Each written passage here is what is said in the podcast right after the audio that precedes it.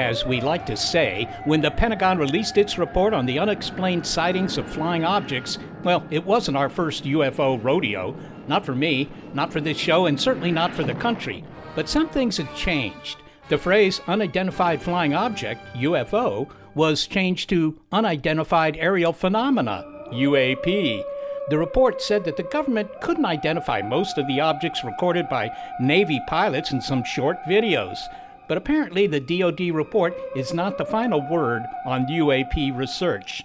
Not only will there be future reports, but some scientists want to try finding the UAPs themselves. They're already gearing up. This is Big Picture Science, produced at the SETI Institute, and I'm Seth Shostak. I'm Molly Bentley. In this, our regular look at critical thinking, we ask if the government couldn't identify these bizarre objects, what makes UAPs worthy of scientific research? And can we get our minds off the collective mental UFO bandwagon and our attachment to alien spaceships to approach a study objectively? This episode is Skeptic Check Identifying UAPs.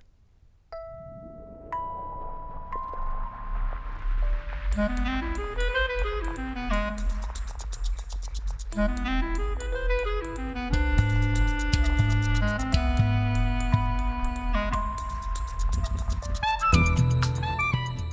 it was released in mid 2021, the first government UFO report to be made public in 50 years, now called a UAP report, well, it caused a stir.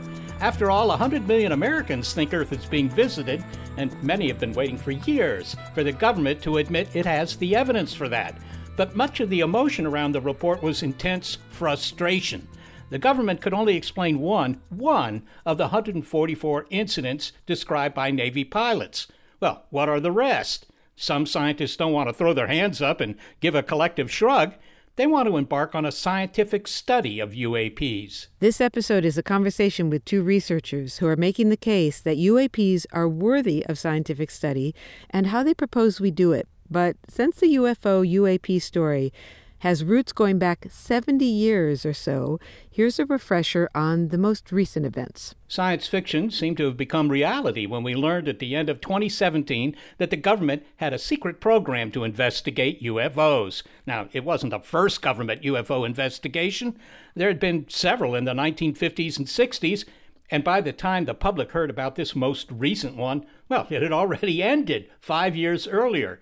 But the fact that the government did have a modern secret UFO program blew mental gaskets. Would an alien ship have a gasket, do you think, Seth?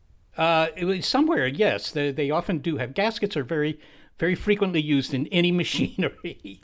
well, warp speed ahead to 2020, and the Defense Department officially releases three leaked Navy videos made during training exercises. The videos are remarkable. They appear to show objects that rotate and zip through the sky. Some of the Navy pilots claim that these objects were maneuvering in ways that no known aircraft could.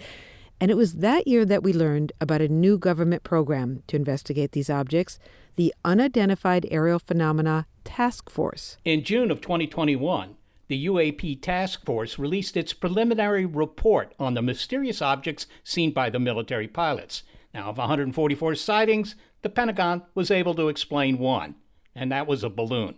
It could not identify the other 143 puzzling phenomena. So, what were they? Aircraft, birds, domestic or foreign drones, camera artifacts, or visitors from outer space? Some scientists really want to know.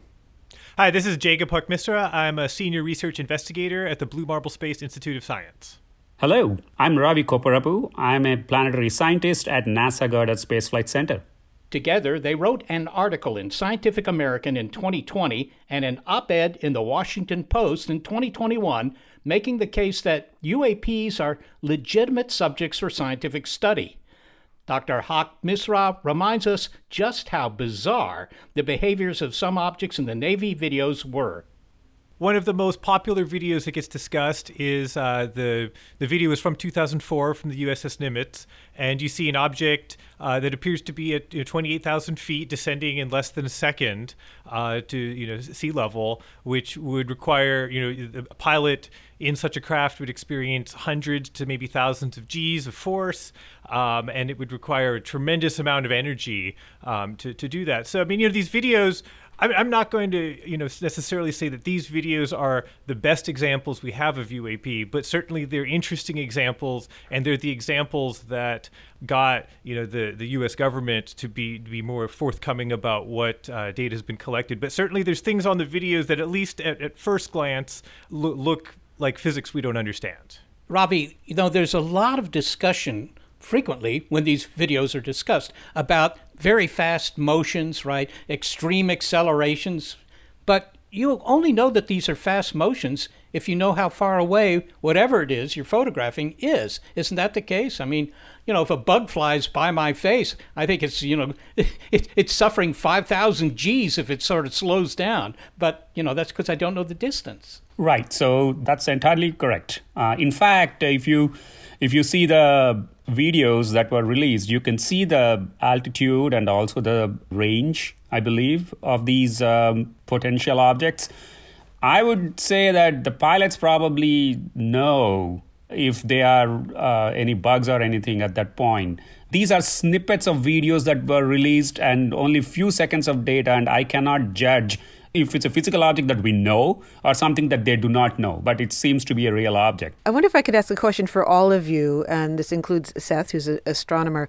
Would it help all of us if we had more than just a snippet of a video? Like, if this were a half an hour or 15 minutes, how would that change the story or would it not change the story? So, I'd give an example with uh, any scientific data plot, if you see think about you know how the anthropogenic global warming is happening over the last several decades. If you choose only a snippet of that curve then that is that is not real science. That is cherry picking the data right? And so and if if i don't have access to the remaining part of the you know curve i can't make any sense of what is uh, actual global picture of the whole phenomena. Same thing. Well, if I could add to that, I, I kind of like that that example. And um, so another part with climate change is if you want to understand climate change, you have to understand the methods and the and how the data was collected. You have to understand that you know we looked at ice cores and and there was other measurements taken in Hawaii and you know all other various things. And so if you want to use data that the military has collected, we have to know something about the cameras and something about their radar and how the instrument works. And that's where it gets tricky because these things might be classified. And they might be classified for a good reason that I might even want for my safety to remain classified. But without knowledge of the instrument, as well as the data, it's hard to do much with. The other thing, of course, in having longer clips as you get more of the context. You know, one of these three famous videos, the Tic Tac video, it shows what looks like a black peanut, right? And, and nobody knows what it is. But one thing that would explain what you see in that video is just an aircraft, a commercial aircraft, ahead of the Navy jet by, say, 100 miles, right? And you're just looking up the tailpipes of the jet, so you get a peanut looking shape. And if you had more video, maybe you would see this thing fly into or out of the field of view at a, you know, a transverse speed that was consistent with it being an aircraft. And without those additional minutes of video, you can't really do that. But Seth, wouldn't the video, wouldn't the government have those longer bits of video, and they would be able to determine whether or not they could identify those objects or not? Yeah, they would, and I, but I think that uh, Jacob makes really an excellent point here. The military is not terribly incentivized to give you a whole bunch of information about these videos because that's giving you information about the capabilities of the F-18 Super Hornets. And uh, you know, I'm with Jacob. Maybe it's better that we don't give out too much information about those. Uh, Ravi and Jacob, I wonder if you could explain to us what it is that um, scientists or what you could bring to this discussion that hasn't already been addressed by previous studies. Well, we still don't know what they are. So th- there's a question to be had. It, it, doesn't. It could be something really mundane, but there's still a question. If there's a bunch of commercial aircraft that are just not being picked up by radar, well, that seems really important. Actually, that seems like something uh, you know other militaries could use against uh, the U.S. military. Uh, if it's misidentified clouds or birds, um, that seems important for our pilots to be able to do a better job of identifying something that might otherwise seem seem like a threat. So to me, that's a call for scientists to investigate. Now, ideally, yes, we'd have access to more of this data that was maybe already been collected, but I think that, you know there's reasons we just discussed. It's classified, and, and so we need to collect new data. We can't really insist on examining old cases what do you mean by independent data collection? So you're talking about doing something other than just going over these videos again or, or, or, going over the UAP task force summary. You mean collecting data on your own? Could you just spell that out for us? What do you what would that look like? Collecting independent data that could be publicly shareable, that could be analyzed by several different independent groups so that we know this is a scientific process. This is literally what we do as scientists in our everyday job. Well, just to follow up on that a little bit, you know, the pilots that uh, were exclaiming about these videos, the people that actually pilot the planes, said that they could see phenomena like this essentially every day. Now, that's pretty frequent given that it was one part of the globe, right off the coast of Southern California. And if really there were things up there that were there every day, it doesn't sound to me like it would be a very difficult task to, uh, to run an experiment. What would the experiment look like, Seth? Well, look, you've got all those guys down on the ships right? That that's where I would start have them start making video or just report what they see. Sometimes they see these things with radar, sometimes they don't, and that that's understandable. I mean, if it's you know two miles in front of the uh, Hornet, then of course they're going to see it with radar. Uh, if it's 200 miles or say 150 miles, still above the horizon, the, you know the Hornet can see those guys, but the radar might not because it's not looking for anything that far away. No, I think that's a, a great um, a great point, Seth, because one of the one of the problems with studying UAP, even from military's vantage point, and which was mentioned in the task force report, is there's a stigma even for pilots, even military pilots, to report uh, sightings of UAP. And so I think what's encouraging about this this being somewhat destigmatized and the fact that we're having this conversation and, and there's government interest in that is maybe these things are happening every day all the time and, and they're underreporting due to the stigma if we want to do some consistent comparison, we may not get the exact instrument that you know the military is using, of course. Uh, but we should go to those spots where the pilots uh, reported use uh, similar uh, instruments. So, for example, infrared instrumental. But we need to know the wavelength range, where uh, what wavelength range those instruments were operating in, and what resolution, and at what angle we should be observing. And maybe we should uh, have some radar equipment as well, and some visual equipment, recording equipment at the same time. You, you gentlemen have mentioned the taboo that's been attached to this subject uh, for the last, well, I mean, if you go back to the late 40s, it's been a long time 75 years or something on that order.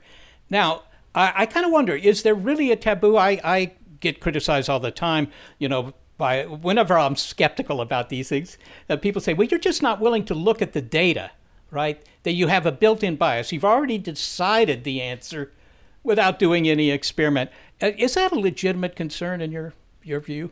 So I, I think it is because I talked to some of the pilots who have uh, encountered this. Uh, they don't understand the taboo nature, some of them, uh, because it is real to them. It is their safety issue.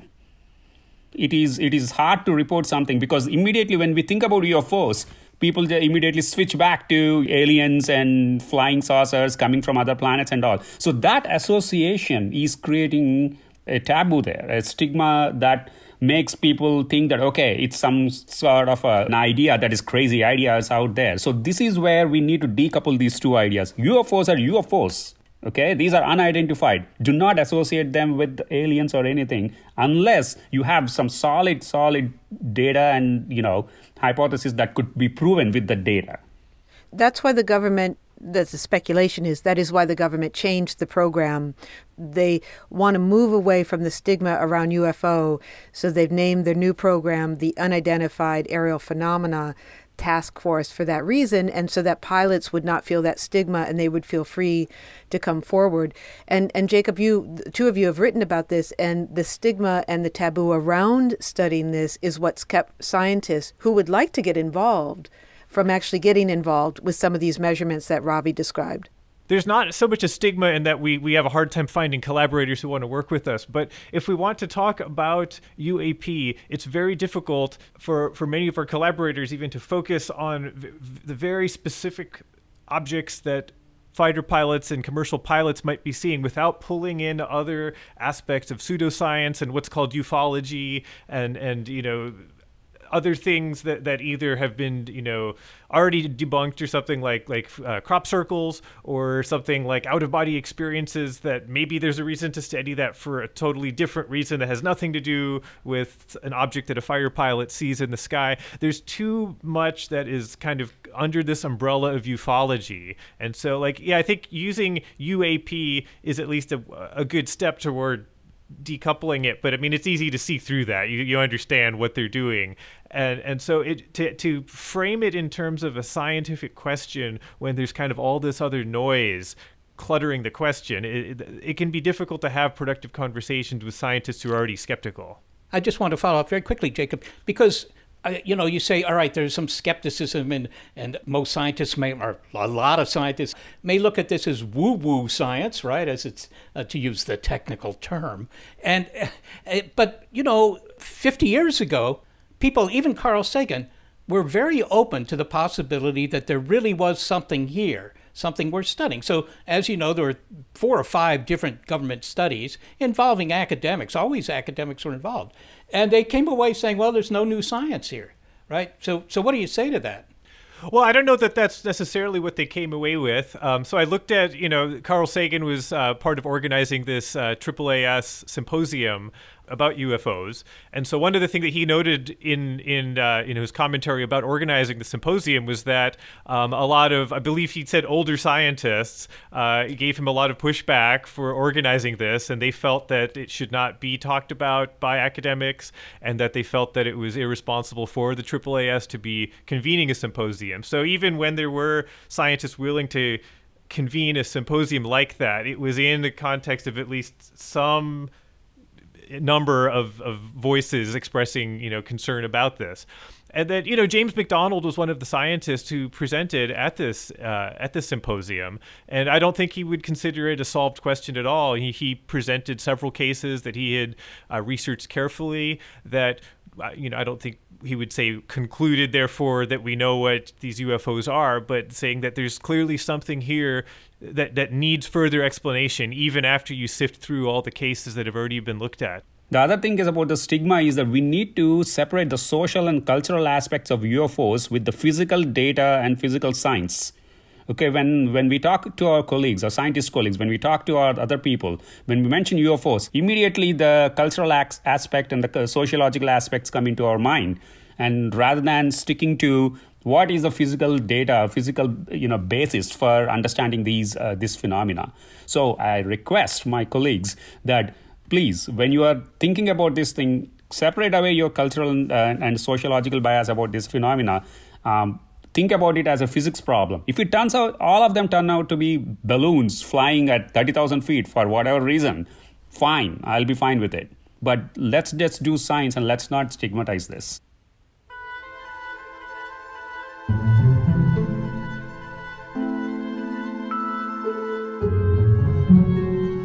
Coming up, how the scientific study of aerial phenomena proposed by our guests compares to an astronomer's project already underway to monitor the skies for alien visitation. This is Skeptic Check identifying UAPs on Big Picture Science.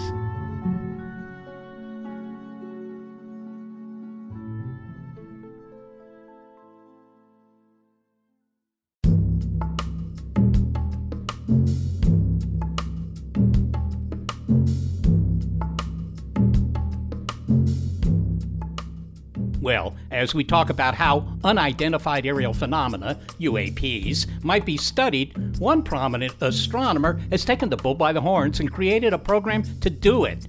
Professor Avi Loeb of the Harvard Astronomy Department has created the Galileo Project. He has funding, around $3 million, to run a small network of telescopes with the hope of making high resolution photos of any objects they detect. But here's where some find his project controversial. He candidly admits that he's looking for evidence of alien craft in our airspace. In full disclosure, I'm a member of his advisory committee.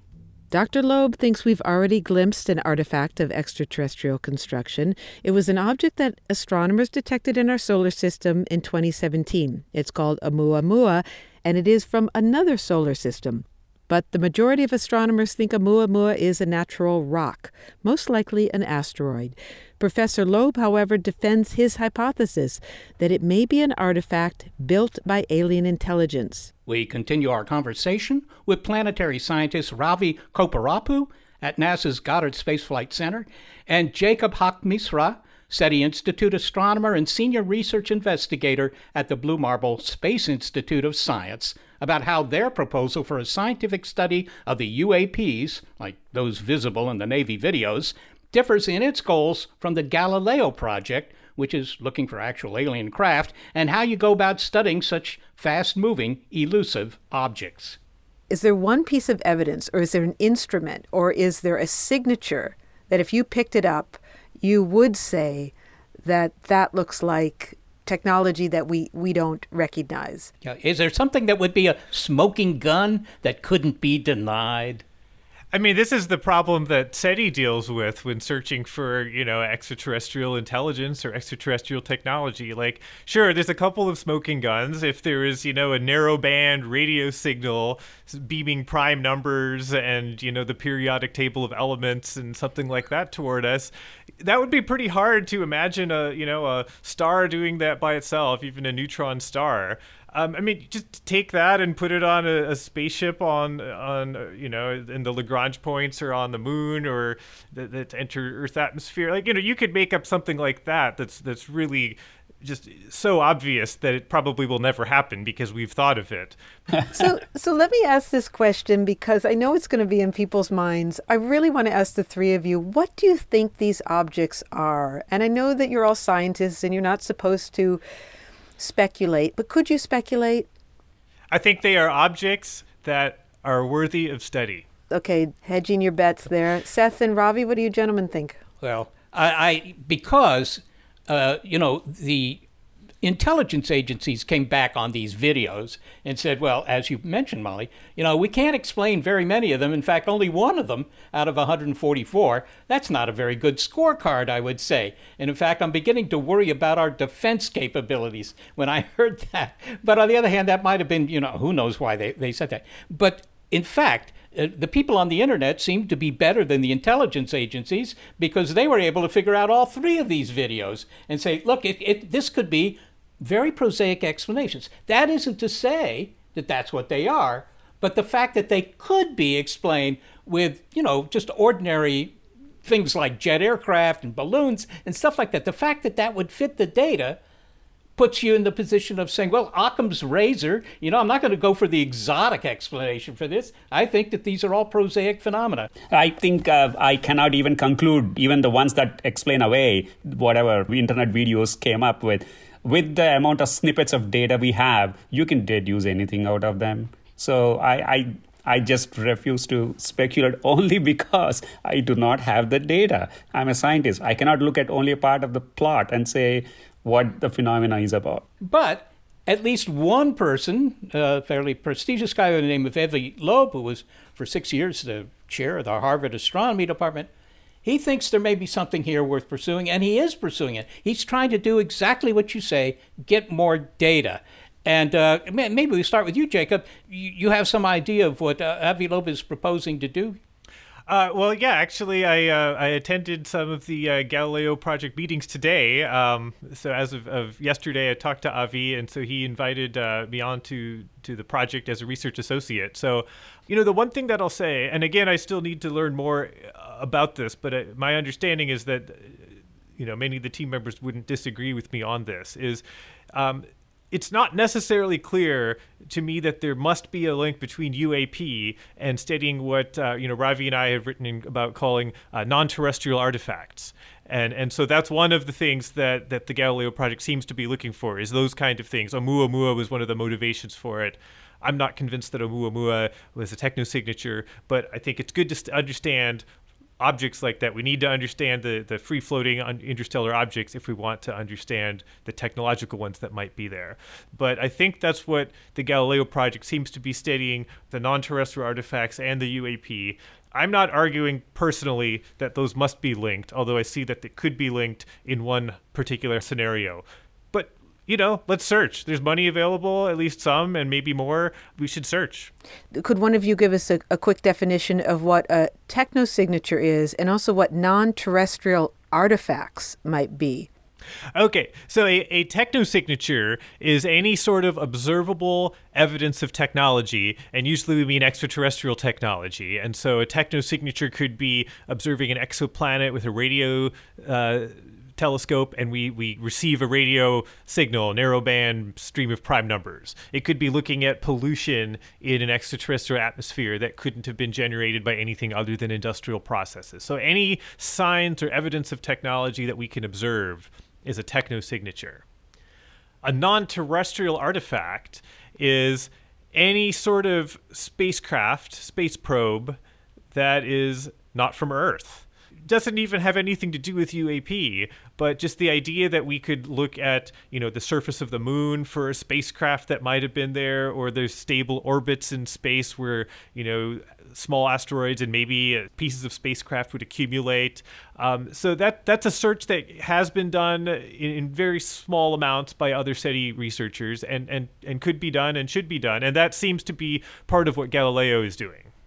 Okay, well, uh, if I can entangle uh, the Galileo project a little bit here. I, I, have been to a lot of meetings, I guess, over the past couple of months for this. And there are a couple of interests here uh, that derive from Avi Loeb's own research. To begin with, there was his paper about Oumuamua, and Jacob, you just mentioned that. You know, he didn't think uh, Oumuamua was just a, an asteroid from somebody else's solar system that wandered into ours. He thought maybe it was a piece of alien hardware. Although we should okay? say that, that the majority of, of astronomers disagree with him. Yes. On the record, I should say that. Yeah, no, that's that's true. Anyhow, so Avi Loeb is interested in uh, using instruments to pick up on these things that come to us from another solar system. But on the other hand, the astronomy community is already addressing that with telescopes like the Vera Rubin Observatory, telescopes that will look at the entire sky every 100 hours or thereabouts, and they will find these things. The interesting thing about the Galileo project, of course, is the one where they're building instruments to see what's in our atmosphere. Uh, you know, to, to get high resolution pictures of the UAPs. I mean, nothing would convince you more, I think, that they were interesting things than to get a you know high resolution picture and see that it looks like the Starship Enterprise. That would be that would be phenomenal. So that's one of their big efforts. If we are starting with the conclusion that, okay, let's try to prove that UAPs are extraterrestrial, then yes, you will be disappointed. But if we start with an assumption that, okay, let's find out what UAPs are, then yes, you will find something interesting. So let's not start with the conclusion, is what I would say if people are trying to join Galileo project. Let's bring this back to the study of UAPs specifically. Um, one of the things about these UAPs, at least the snippets that we see in these Navy videos, is that they go by really fast. So, how do you go about studying something that is not only transient, meaning it's brief, but it may not repeat? How do you set up a study to observe those objects? Okay, so I'll give an example of microlensing objects of planets. They are also transient events. We don't repeatedly see them again maybe I should probably give an you know how it, this works a microlensing uh, event of a planet. If you have a star and then there's a background star with a planet uh, around it, and we are the observer, the light coming from the background star with the planet bends around the foreground star and comes to us. And that's how we find uh, an exoplanet with a microlensing technique. Okay. And once that event is done, that's done. We won't be able to find that planet system again. But then we found several of those kind of uh, examples. So we can find several stars with these kind of planets in the sky. So similar thing with UF, uh, UAPs, right? So we find it's a transient object. It's gone. You may not find the same object again, but there might be something else of a class of object. You can go and study it. If we can do that, why not do this? But doesn't that just bring us back to what the pilots are saying that they can see these things essentially every day? Um, so that's what the pilot said. If they have the data, then yeah, I mean, we should have a go and look at it. Maybe then we can classify them as classes of UAPs. Why doesn't the study include putting high res cameras on these aircraft? Because the instruments that these pilots are using are for specific phenomena, not to study UAPs. Why not just put some great cameras on these on these aircraft? Yeah, I was agreeing that we should, uh, you know, if you're doing this privately, like with Galileo or some other project, you know, put cameras on commercial planes. I think that would be great, in addition to ground-based sensors.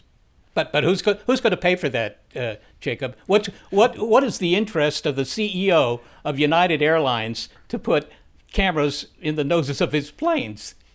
Well, I mean, Avi Loeb got some investors, so clearly there's some people interested in this. I mean, so I think uh, Boeing was involved in the contract uh, that, that the, the Pentagon Defense Department had in, in studying UAP uh, some, some years ago. Um, so, you know, clearly Boeing has some people that are interested in it. So, um, you know, I don't know what motivates people who have the kind of money that they can throw around. You know, why does Jeff Bezos want to fly around in space? And why does, uh, you know, Elon Musk want to go to Mars? If, if someone wants to put their money into solving some uh, large, you know, high risk, unknown reward problem, I think the fact that there are there there are phenomenon that are being observed that a large number of them we don't understand is a reason for for at least some people to care about this. But I agree. I think that people are very interested. But you know, maybe there's another way to do this. Uh, we've heard from uh, Nick Pope actually, who was connected with the British survey of these phenomena, and he said, well, the average size, and I don't know where they get that number. But anyhow, the average size of these UFOs, as they were called at the time, in uh, Great Britain was 30 meters. That's a you know 100 foot across. That's a big thing. You would easily see that in the photos made by satellites that are orbiting the Earth. Why don't we just look at those data? So, uh, existing data uh, from the satellites could, should be, and should be looked at uh, to find anything anomalous. There is no nothing stopping people uh, from doing that. Ravi and Jacob, you talked about having a, um, you propose a interdisciplinary science committee, and I assume maybe it would be global as well. But could you give us an idea of what disciplines, what science disciplines you would include in this group? Yeah, I mean, you would you would want um, you know a lot of these things are, are, are misidentified airplanes, so you'd want aviation experts, and you would you would want people who are uh, experts in, in you know military aviation and other aspects of the military, uh, meteorologists, you know maybe maybe have you know astronomer in there, but you know they seem to be like they're happening in the atmosphere. You know, I, th- I think uh, engineers and um, you know maybe maybe some other just physicists in, in just people who understand physics in general. It's, it's important because these are happening in our earth's atmosphere. It's an, the reason why it is an interdisciplinary is because these are flying objects. And and then how do we know that? Because well if you want to study them you need instruments. So you need instrumentalists. You need engineers uh, who know their instruments and who know the defects or you know the limits of the instruments so that we don't fool ourselves to detecting something that isn't there. Astronomers i don't know. You know where why i mean maybe they are trained physicists so maybe their perspective is important and uh, at that point uh, but having a I'm, I'm wondering where would a telescope be used to observe an earth atmospheric phenomena? An astronomical telescope well, I, you know, I, I, I'm not here. I'm not jumping in to defend astronomers. I don't think I have to do that. But but you are but, the astro- will, you are an astronomer, so. but I am an astronomer. Yeah, well, only because perhaps of the historical connection between UFOs and astronomy. A lot of things that are seen in the sky, including the UFO that Jimmy Carter famously saw, have been ascribed to uh, astronomical phenomena. So maybe it's worth it. I mean, they at least understand most of them optics, right? And so I think that that's maybe a useful skill.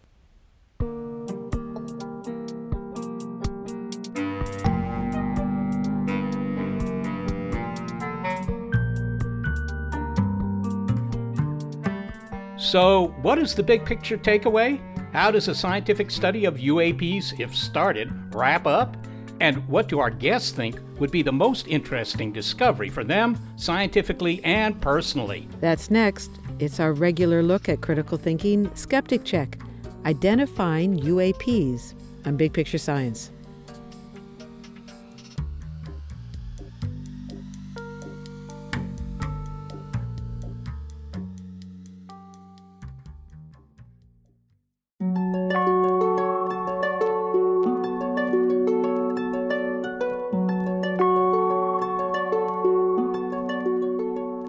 We've been talking to two scientists in this episode who are making the case that UAPs are worthy of scientific study, and they're proposing how we might do it. And now, in the last bit of our conversation, we'll address the question of how such a study might end. But first, we begin with their reaction to a recent item in the news about an object detected in our skies that moves in a confounding manner we were told by the New York Times in October of 2021 a, a, bit of news that I found actually quite startling, and that is that the Pentagon reported that China had caught them by surprise by testing a hypersonic missile. Now, the way that this missile moves, as it was described in this article, sounds a lot like some of these UAPs. It's described as a hypersonic missile that can change its course suddenly, zigzag, and move in ways that would render all current U.S. missile defenses obsolete. Now, no one in this article that I read or other articles connected this object to um, any UAP report, but I'm wondering if it's possible if um, the answer to some of the mystery about what these objects are is, is right there in front of us. Okay, so we can get caught up in the most recent news and try to link with the ones that are relevant. But i'd like to remind that we know about these things for past 50 60 years. This is not new. It's been there for 50 60 years. And so if this is something that you know other nations are actually doing it we should have seen these things already. If they were doing this 50 years ago they should have a spaceship by now I would think that the last thing that the Chinese would want to do with their hypersonic missile is fly them into the, the field of view of our uh, Navy jets and, you know, the radar from the ships. I mean, gosh, thanks for all the data, guys. Now, you know, I'll, I'll say one other thing to that. I don't, I don't disagree with anything that Ravi and, and Seth just said, but um, so you know let's let's say what you know Molly just kind of suggested is is right tentatively. Like all all the UAPs that have been observed since you know the 40s up to today are various versions of secret military projects. Just entertaining that thought. I would really want to know that. And if the military is not letting us know that there's that kind of level of background warfare going on when we think that we're in a period of relative peace, I mean, you know, maybe that make, makes it a little more dangerous to engage in that sort of investigation. And so I'm not putting a high likelihood in this scenario being true, but I'm saying I would really care if that were the answer. So I wonder if Ravi or Jacob could give us an example of a scientific phenomenon that was once taboo, and in fact, it, because it was taboo, it wasn't there wasn't the kind of study around it that there might have been, um, but which was pursued anyway and which yielded results, really important results to a branch of science. Plate tectonics is, is a great example uh, of this. So um, uh, Alfred Wegener proposed this idea of continental drift. And so he noticed that the shapes of the continents, if you move them around, it looks like they fit together like a puzzle. Uh, if you can look at the distribution of fossils on the shorelines of, of those continental jigsaw puzzles and they line up, um, the rocks line up. And so he surmised, like, hey, the continents must move around. There's, they drift. And, and, and this was, was laughed at. Uh, this, this was considered, you know, there was no explanatory mechanism at the time for why the continents would move. And so scientists resorted to these kind of wildly exotic theories to explain why there was common animals on different continents. And in that sense, that there's there's a little bit of a parallel with UAP in that sense is that we're seeing something. Um, we may not have a great explanatory mechanism, and that's why I don't like to say what I think they are because I don't. I think that's the stage we're at. We're seeing something. We need to collect more data we shouldn't dismiss it just because we don't have an explanatory mechanism. And we shouldn't necessarily prefer our favorite explanation until we've got better data to decide which way to go. Well, how do you know when this study is over? And what if you can't identify these objects?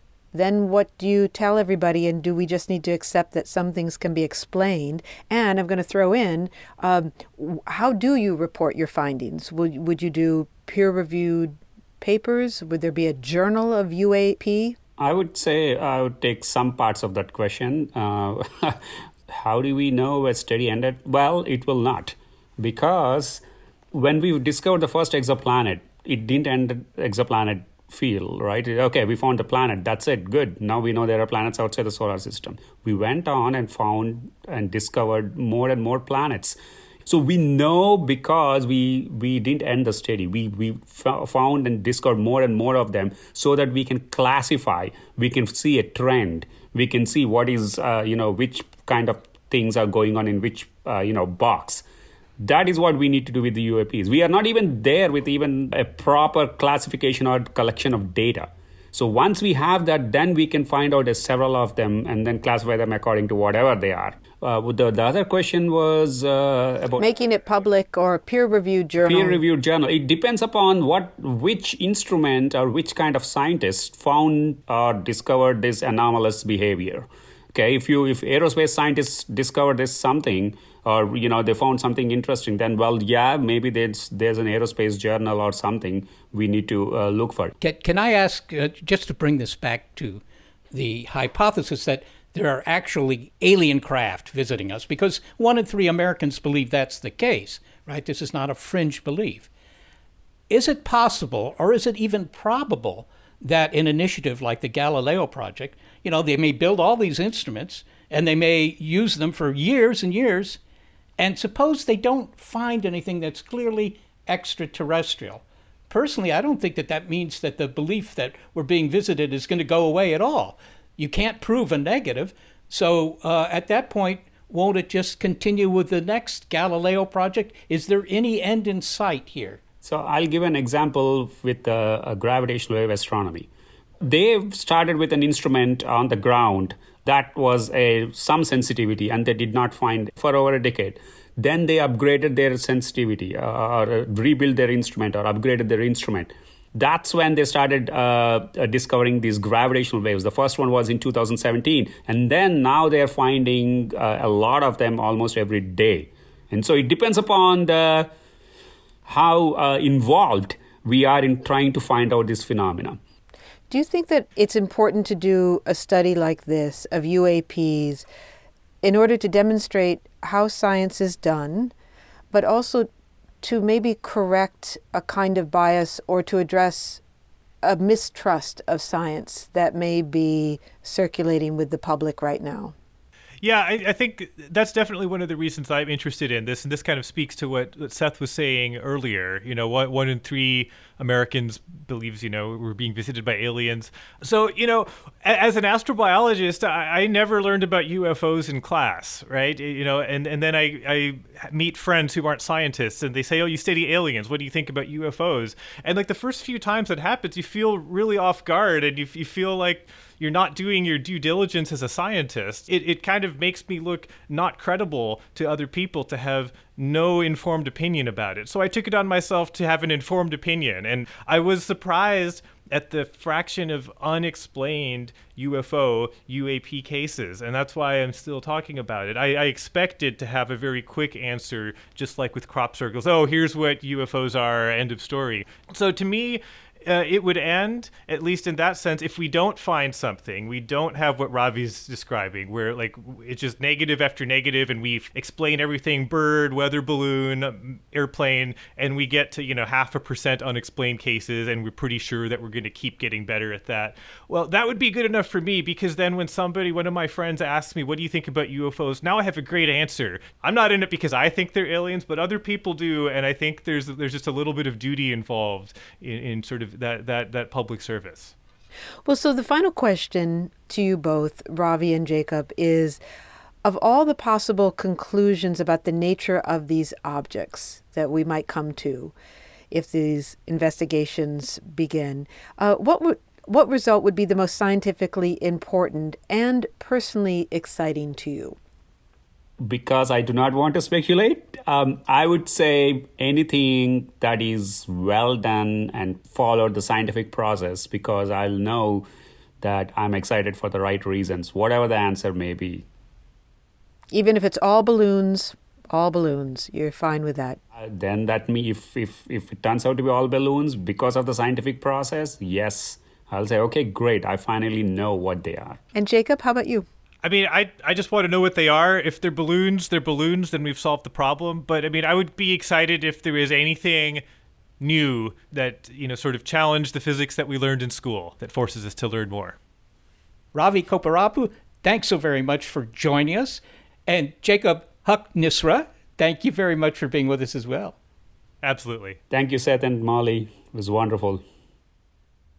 Ravi Kopparapu is a planetary scientist and an astrophysicist at NASA Goddard Space Flight Center.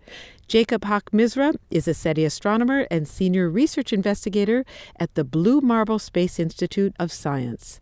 All right, well, Seth, this brings us to the big picture here. And the question that we posed at the top of the show is whether UAPs, unidentified aerial phenomena, are worthy of scientific study. What's your take? Well, I think I agree with our guests that, in fact, they're worthy of scientific study. In a, in a sense, that represents perhaps a new tack on the part of scientists who in the past might not have thought it was worthy. Right. And what, what I'm hearing from Ravi and Jacob is that they want to collect data independently of what the Pentagon has. So they're not talking about reviewing those Navy videos, they're not talking about ignoring them either, but they want to do independent data collection. I think Ravi said on all wavelengths possible, and then pull together an interdisciplinary scientific crew to study this. Now, to be clear, they haven't done this yet. They're just proposing that scientists overcome the stigma of UFOs and study these strange objects in the sky. Now, Seth, we should say that you have always been skeptical that these things that people are seeing are very interesting. Of course, usually those are claims of UFOs, meaning people think they're seeing alien ships. Do you think the UAPs could end up being something pretty interesting? Well, I mean, that's kind of what makes this story so compelling right? I think most of the people who read this story weren't worried about, oh, well, my gosh, these things are going to turn out to be, you know, commercial aircraft or balloons or whatever like that. They're interested because of the possibility that they could be alien craft. But you're right. I'm uh, still rather skeptical that they are. And a lot of it has to do with the fact uh, that there isn't much corroborating evidence, right, from satellites or other observatories or the space fence. The Space Fence is a radar installation. It's operated by the U.S. Space Force. It's situated in the Pacific on an atoll in the Marshall, Marshall Islands. It tracks 200,000 objects and it could see a marble in low Earth orbit, right? It's really good, but it doesn't seem to see any UAPs. So you think that it may not be very interesting at all, what's happening? Well, I, am sure it will be interesting, but I don't think it will be very interesting because it, it so degrees I, I of d- degrees of interesting. You think not very exactly. It's I'm, I'm not I'm not foreseeing that I'll be blown away, but uh, put it this way: if they find something you know totally new, that would be worthwhile. And and both of our guests expressed that point. They said that you know I just want to know what it is, and if it's a new atmospheric phenomenon, that's interesting too. Then why are you involved in the Galileo project? I know that you're sitting on the advisory board of Avi Loeb's project. And he is explicitly, while he, he does want to study UAPs, he also wants to look for alien artifacts, including alien ships. And you just said you're very skeptical that the alien ships are here. So why why are you involved in the Galileo project? Yeah, well, that's a good question, Molly.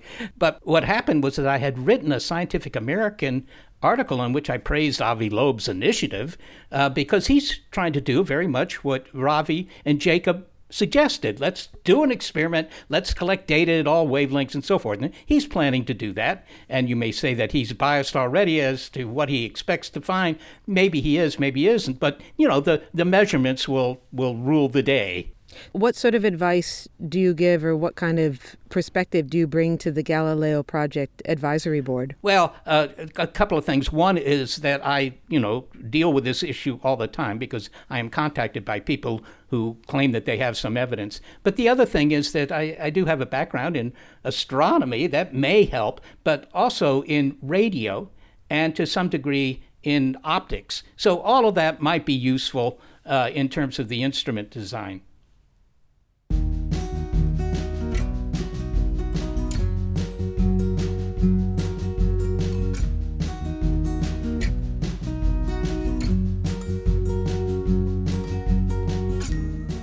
Well, we are not skeptical about the evidence regarding the talents of senior producer Gary Niederhoff, who makes Big Picture Science possible.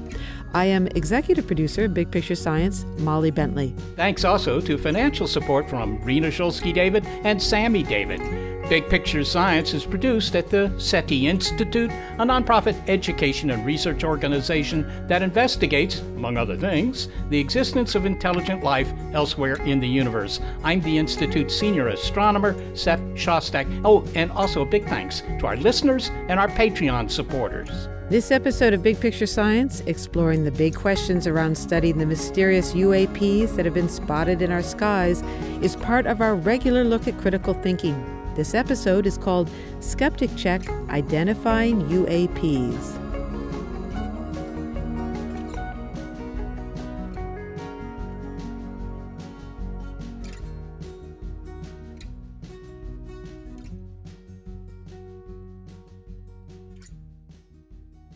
Skeptic Check is brought to you thanks to a generous grant from the Trimberger Family Foundation.